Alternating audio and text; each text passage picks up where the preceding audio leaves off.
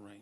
God, you need to do something special in our hearts and our lives. And, and, and what, what you need to say today, um, I can speak words, but it's going to be the Spirit of God that, that, that allows the presence of the Holy Spirit to take the Word of God and, and allow it to, to work deeply in us. So, God, I pray that you do a deep work in our lives today. We pray in Jesus' name. Amen. Amen. Again, gentlemen, it is Valentine's Day tomorrow. I thought I would give you a friendly reminder. Reminds me a story of a children's pastor who was doing a little uh, children's service and a children's sermon. And she basically, on the, the 14th of February, as she's talking about it, she tells the kids that Valentine is a day that we honor the people that we love. And at the end of her little sermonette, she hands out a blank Valentine card for the kids to work on with this instruction, and I quote Give the card to your parents or someone you like. So hopefully you like your parents and hopefully you have a good Valentine's. Um, for those of, who are just joining us and those who are joining online, we're continuing uh, a series uh, having to do with lessons from a guy named uh, Jacob. And character studies are interesting because it allows us to go a little bit deeper. Many times, you will, for those who read their Bible regularly, um, you'll be reading over the story of Jacob, and it kind of happens over uh, maybe, you know, 10 chapters of scripture, and that might be just one or two days in your devotions, and you're already kind of through it and onto something else. But if you can take the time to observe what actually is going on and some of the things that are happening in the culture and some of the things that God is actually doing through some of the smallest things that are said, what it does is it allows God to work in challenge. And so that's kind of what I'm hoping uh, is, is happening today. That, that sometimes when we have character studies, we learn lessons. Sometimes we see ourselves either way. I believe that God will challenge us. For those of you who don't know who Jacob is, he is kind of the third in line of the blessing that had come down from God uh, to create a nation that will bless the whole world the God of Abraham, the God of Isaac, and the God of Jacob.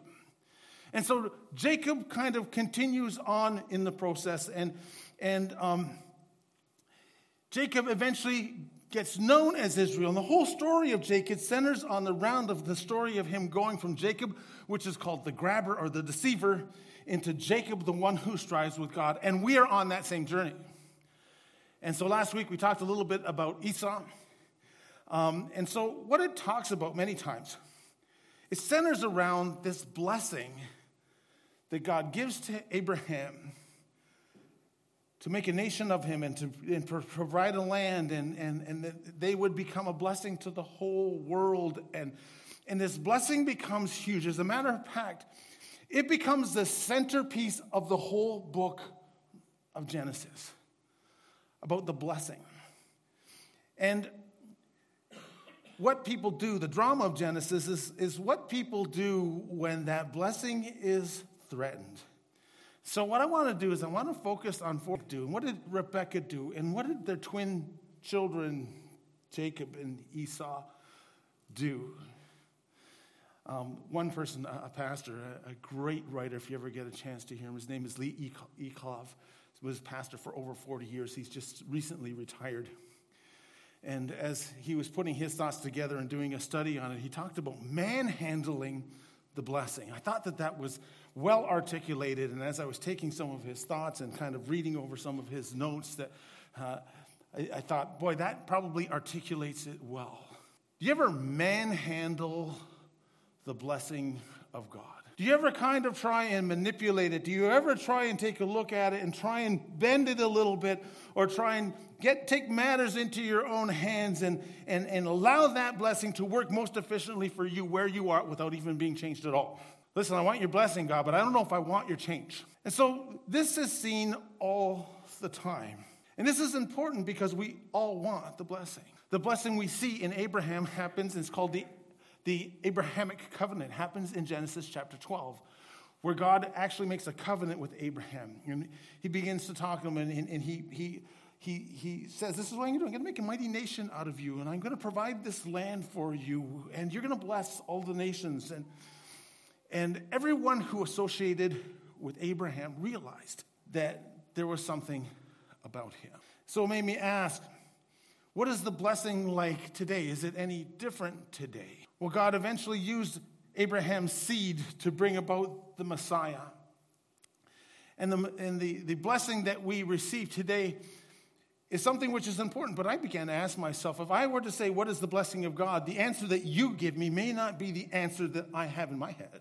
What do you think of when you think of the blessing of God? Like for some of us, it might be health or success or how I deal with others or good relationships, advancement, um, uh, good favor with God. And those are all wonderful things. But if you really considered what it means to be blessed by God, you're blessed by God when you first realize that you're a sinner and you realize that you can't make it to heaven by yourself. You can't right the boat yourself. And so you decide to give your life to Jesus and he becomes your Savior. And then we go from being an enemy to a son or a daughter. He becomes our friend, an advocate, our Savior, our Lord. The Bible says that we become rich in every way in 2 Corinthians 9 11. We become part of a spiritual family, and the identity of that family is found by how much we love one another. We, we begin to have a peace that passes all understanding. We have a joy which is called unspeakable and full of glory. Peter goes on to say we have this thing called a living hope. And he becomes our peace that breaks down every wall. And we enjoy the love of God, and yet we extend the love of God. And as we operate in this blessing that God has, we no longer have a spirit of fear, but of power and of love and sound mind. We're able to cast down every evil imagination and tearing down of strongholds, and God gives us spiritual armor, says in Ephesians chapter 6. And eventually, He molds us into His image, and we're given a purpose driven life. Jesus says that He gives us life to the full. First Peter says that we become a, a, holy nation, a peculiar people, a royal priesthood, that we should show forth the praises of Him who has called us out of darkness into His marvelous light. And if that's not enough, He gives us the hope of eternal life. That the second that you close your eyes in death and open your eyes, you are in the presence of Jesus. Tell me you're not blessed if you know Jesus. That is the blessed life. And despite all that, so all we have is just a shadow of what God wanted to give us. And so let's read together Genesis chapter 27. And now I was going to put it on the teaching TV, but it's like 38 verses. And I was just too tired to do it. So if you have your, your, your Bible apps or if you have your physical Bibles, remember those physical Bibles that actually had words and pages that you turned? Maybe you're here, you have one of those. Genesis chapter 27 interesting story. For those of you who have, have been a Christian for any length of time, you know the story well. It says, When Isaac was old and his eyes were so weak that he could no longer see, he called for Esau, his older son, and said to him, My son, here I am, he said. Isaac said, I am now an old man and don't know the day of my death. Now then, get your equipment, your quiver, and your bow, and go out to the open country to hunt for some wild game to, uh, for me. Pre- prepare me the kind of tasty food I like and bring it to me to eat so that I may give you my blessing before I die. Now, I've kind of figured this out. I think he's about 130 years old when this takes place. He dies at 165. Even though he's about to die, he lives another 35 years. It's kind of interesting, isn't it? Anyways, let me go on. Now, Rebekah was listening to, as Isaac spoke to his son Esau. And when Esau left for the open country to hunt for game and bring it back, Rebekah said to her son Jacob, Look, I overheard your father say to your brother Esau, Bring me some game and prepare me some tasty food to eat, so that I may give you my blessing in the presence of the Lord before I die. Now, my son, listen carefully and, and do what I tell you. Go out to the flock and bring me two choice young goats so I can compare, prepare some tasty food for your father, just in the way he likes it. Then take it to your father to eat so that he may give you his blessing before he dies. Jacob says to, his, to Rebekah, his mother, my brother Esau is a hairy man, while I have smooth skin. What if my father touches me? Would it appear he's to be tricking him? And would, wouldn't it bring down a curse on myself rather than a blessing? And his mother said to him, My son, let the curse fall on me. Just do what I say, and go and get them for me. And so he went and got them and brought them to his mother, and she prepared some tasty food just the way his father liked it. Then Rebekah took the choice clothes of Esau's older brother's son, and when he had when she had in the house and put them on her younger son Jacob. She also covered his hands and smooth part of his neck with goatskins. Then she handed to her son Jacob the tasty food and the bread that she had made. He went to her father and said, My father, yes, my son. He answered, Who is it? Jacob said to his father, I'm Esau, your firstborn. I've done as you have told me. Please sit up and eat some of my game so you may give me your blessing. Isaac asked him, How did you find it so quickly, my son? The Lord, your God, gave me success, he replied. Then Isaac said to Jacob, Come near me so I can touch you, my son, and know whether you really are my son Esau or not. Jacob went close to his father Isaac and touched him and said, The voice is the voice of Jacob, but the hands are the hands of Esau. He did not recognize him, for his hands were hairy like those of his brother Esau, so he proceeded to bless him. Are you really my son Esau? He asked. I am, he replied. Then he said, My son, bring me some of your game to eat so that I may give you my blessing. And Jacob brought it to him, and he ate and brought, him, brought some of the wine, and he drank. And his father Isaac said to him, Come here, my son, and kiss me. So he went to him and kissed him, and Isaac caught the smell of his clothes, and he blessed him and said, Ah, oh, the smell of my son is like the smell of a field that the Lord has blessed. May God give you heaven's dew and, and earth's richness and abundance of grain and new wine, and may, may nations serve you, and people bow down to you. Be Lord over your brothers, and, and may your sons and your mother bow down to you. May those who curse you be cursed, and let those who bless you be blessed. And after Isaac blessed him, and Jacob had scarcely left his father's presence, his brother Esau came in from hunting. He too prepared some tasty food and brought it to his father, and they said to him, My father. I'm your son, he answered, your firstborn Esau. Isaac, trembling violently, said, Who is it then that hunted game and brought it to me? I heard his father's word. He burst out with a loud and bitter cry and said to his father, Bless me too, my father. But he said, Your brother came deceitfully and took your blessing. Esau said, Isn't he rightly named Jacob? This is the second time he came, has taken my advantage of me. He took my birthright, and now he's going to take my blessing. And he said, Haven't you received any blessing from me? And Esau answered, or Isaac answered Esau, I have made him Lord over you and have made all of his relatives his servants, and I have sustained him with grain and new wine. So what can I possibly do for you, my son? And Esau said to his father, Do you have only one blessing, my father? Bless me too, my father. And Esau wept aloud. We'll stop the story there. What an incredible story. The drama is incredible, isn't it? And so we, we take a look at four people and how they manhandle the blessing. But each one of them kind of manhandles the blessing in a different way. And I think we learn four lessons. The first one is this that you manhandle God's blessing on your life when you choose your own way above God's. Certainly, this was the case with Isaac. Now, Isaac was a person, and an interesting carry because he was blessed by God and he sees God move and recognizes the importance of blessing and being passed on, that blessing being passed on to a godly heritage. Now, he knew the prophecy that was already given at the birth of his two sons that the younger would serve the older, that the younger one was to be blessed and the older one was to not. Not only that, he probably already knew that he had despised his birthright. He treated his birthright like garbage. He knew that. Not only that, Esau goes on to marry a bunch, uh, a couple of girls that were so detestable to the parents that it actually says in the scriptures that they were a source of grief to Isaac and Rebekah. In short, he knew that Esau had no interest to bless Esau. Esau was the favorite despite the signs that he had no intention on following Yahweh. It's never stated in Scripture. But if you read between the lines, basic you, basically you hear Isaiah saying this, or sorry, uh, Isaac saying this I really don't care what God wants. I want what I want.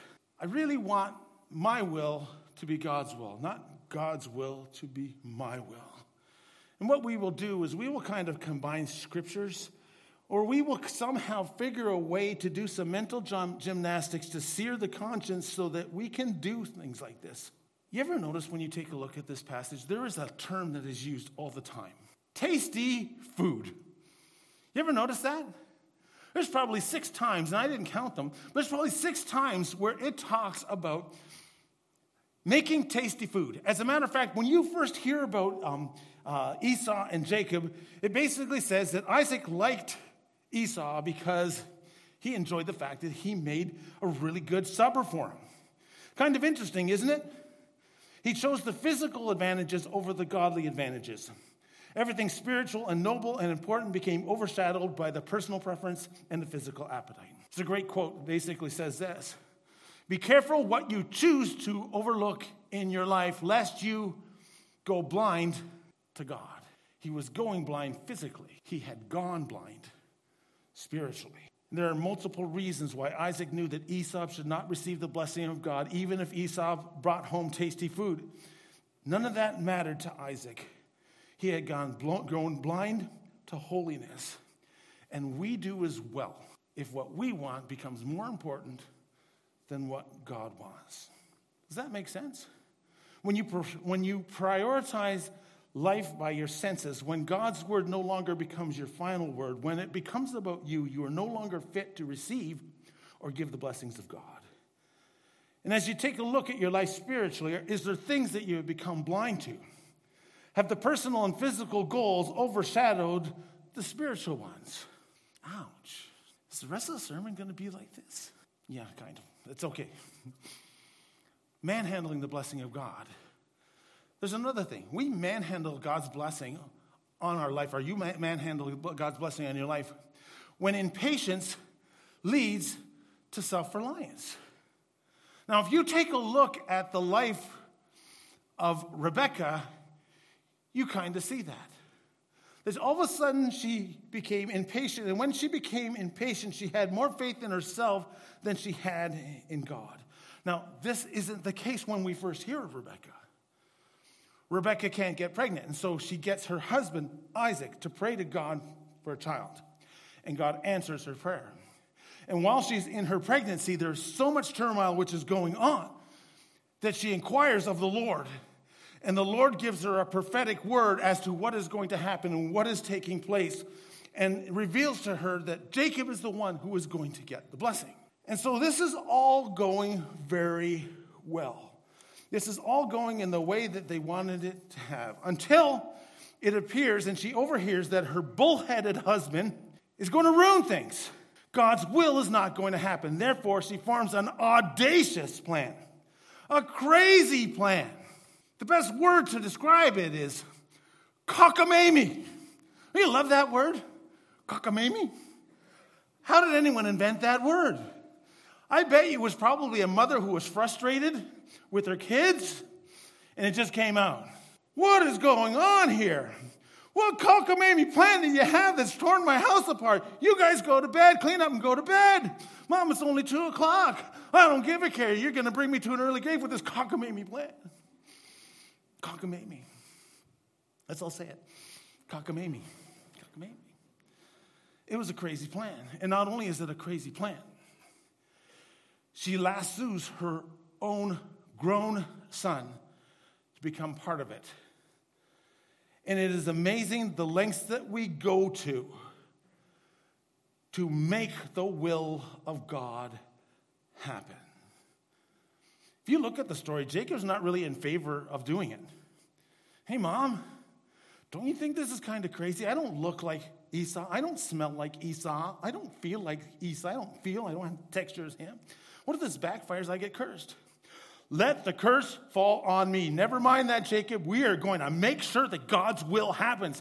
As a matter of fact, I am sure that this is God's will. Therefore, everything will be okay. Will it be okay? Some of the things that I read as I was kind of studying this, one person said that she lost her grip on respect, on honesty, on love. says here that Rebecca um, surrenders everything God values in a person to get God's blessing. It's not that she, it's not that she um, had any kind of problems in terms of, in terms of uh, um, trying to do something, but it is the kind of action that Rebecca took that was wrong. The environment she creates is toxic with deceit, manipulation, disrespect. You ever wanted to give God a hand? It's not really going. It's not kind of the way you thought the will of God should be going. It's not the way the blessings of God should be coming my way. I better do something. I better do something about that. And if Rebecca's life shows anything, it is that she trusted in God until push came to shove. From that point, she had more faith in herself than she did in her God. Which makes me ask a question can, someone, can somebody ruin what God has promised? What would have happened if she didn't act? If she can't see another way to solve a problem, do we assume that God can't see it either? And she was fighting for God's blessing while caring nothing for God's honor. She didn't trust in the Lord with all her heart. She leaned on her own understanding. In all her ways, she did not acknowledge him and God was not able to direct her path. Does that sound familiar? Probably one of the most popular passages of Scripture, isn't it? You know, Proverbs chapter uh, 3, verses 5 and 6. You know, that verse can be reduced into four words, 10 letters, pretty well, which basically says this Let God do it. We have a hard time sometimes letting God do it, and we will never know what would have happened but I can almost guarantee you it would have been a lot better for Jacob and for Rebekah if they would have allowed God to do what we know that he could do. And in the end, Isaac and Esau, who are a couple of scoundrels, look like they are the victims in this role. And when you continue to take a look at Rebecca's life, what happens? Jacob has to go. Her favorite son moves away, and she never sees him again. By the time he comes back, she's long gone. As a matter of fact, there is no record of her obituary, which is kind of a sign of disrespect. That was it. That was the end of Rebecca. You manhandle the blessing when impatience comes in to the point where you want to manipulate it yourself. You manhandle God's blessing on your life also when you take God out of the equation. At least that's what Esau tried to do, isn't it? We kind of learned about him last week. He said he, he despised, he despised, he, he treated that, that um, blessing, the birthright, sorry, like it was garbage. But if that's the case, why is he so upset when, when Isaac actually blesses Jacob? why does he go and kill an animal and prepare a meal? Did he forget that he gave it up? Obviously not. And the Bible goes on to say that he wept bitterly. It says that he wailed. This doesn't sound like a guy who doesn't want the blessing. And he's so angry, he makes plans to kill his brother. Seems kind of crazy. But as I take a look at this passage, it becomes obvious to me and should become obvious to you that God was never, ever going to give Esau the blessing. Esau wanted the perks of the blessing, but not the God of the blessing, and therefore God couldn't bless him. He thought for some reason he could extricate God from the blessing. He never realized that the blessing that the God was the blessing. That's the same today, isn't it? Sometimes we just want the blessing. I don't know if we want the God of the blessing. We want the stuff, but it's not the stuff. It is the God who gives us the stuff. You never really experience the blessing of God if you never truly give yourself to God. And it is true that people can receive things, good things, but many times, those good things that we receive come from the fact that we live in a world where there is a good God. But you'll never, ever receive the blessing that God wants to give you until you absolutely give Him. And I've seen it time and time again. People coming into the church, sticking for a little while, trying to receive this blessing, all these things that they've heard of, but never really actually giving God the life. And if you're here and if you're listening and if you're wondering about Christianity, here's the thing you have to give him everything. You need to surrender your all at the altar in order for God to be able to come and do the things that he wants to do in your life. Many who profess a faith, and when things go wrong, they bail and they say, I tried God, but it wasn't really that. It was that they tried to glean the blessings of God without actually giving Him their life. That you, you will um, um, manhandle the blessing when you take God out of the equation. Here's the last one you manhandle God's blessing in your life when you sacrifice your integrity to get it. And thus we have Jacob. Now, you may not have noticed it, but in the first part of, uh, of Genesis, as he is, is approaching his, his father to get the blessings, from verses 18 to 27, there are six times where Isaac expresses suspicion, and each time he draws Jacob deeper into the lie. Who is it? Your son Esau. Give me a hug. Well, I guess you smell like him. Come over here. Let me feel your hand. Well, you kind of feel like him. Are you sure it's the voice of Jacob? But it smells, it feels like him. Okay, I'll bless you. Are you sure you're Esau? Are you sure? Yeah, I did. Deceit always makes you someone else, someone false. Every time you walk away from integrity, you lose a bit of yourself. A little more of you is lost. It's George Eliot that said, Our deeds determine us as much as we determine our deeds. Integrity is an important thing. Integrity is who you are when no one is looking. Integrity is when the person on Sunday is the same person on Monday, Tuesday, and Wednesday. When the person at church is the same person at work, the same person at home. Integrity is when I go to talk to your kids and you're okay with that when I ask them about how you are. You say, that's okay. They're going to tell me that, that, that I'm the same person. If someone interviews your kids, are they going to see the same person that you project yourself to be? Integrity and identity go hand in hand. And it leads us to ask an important question today Who are you? Who are despised his birthright, but Jacob despised his integrity. He treated his integrity like it was garbage. And Jacob does get the blessing, but it causes him a lot of pain. And the Lord draws him closer, but it is a painful process for Jacob. And although the blessing follows him, so does a lot of heartache. He gets the girl that he wants, but he gets fooled into having to marry someone else. And he works for free. His livestock eventually increases, and God does, but there's like, there's like a couple of decades where he works for free against his brother Laban. And he has the 12 kids, but basically they deceive him. And a whole bunch of terrible things happen to the point where all of a sudden Jacob is, Jacob is before Pharaoh. And the thing that he says to Pharaoh is that his days are few and difficult.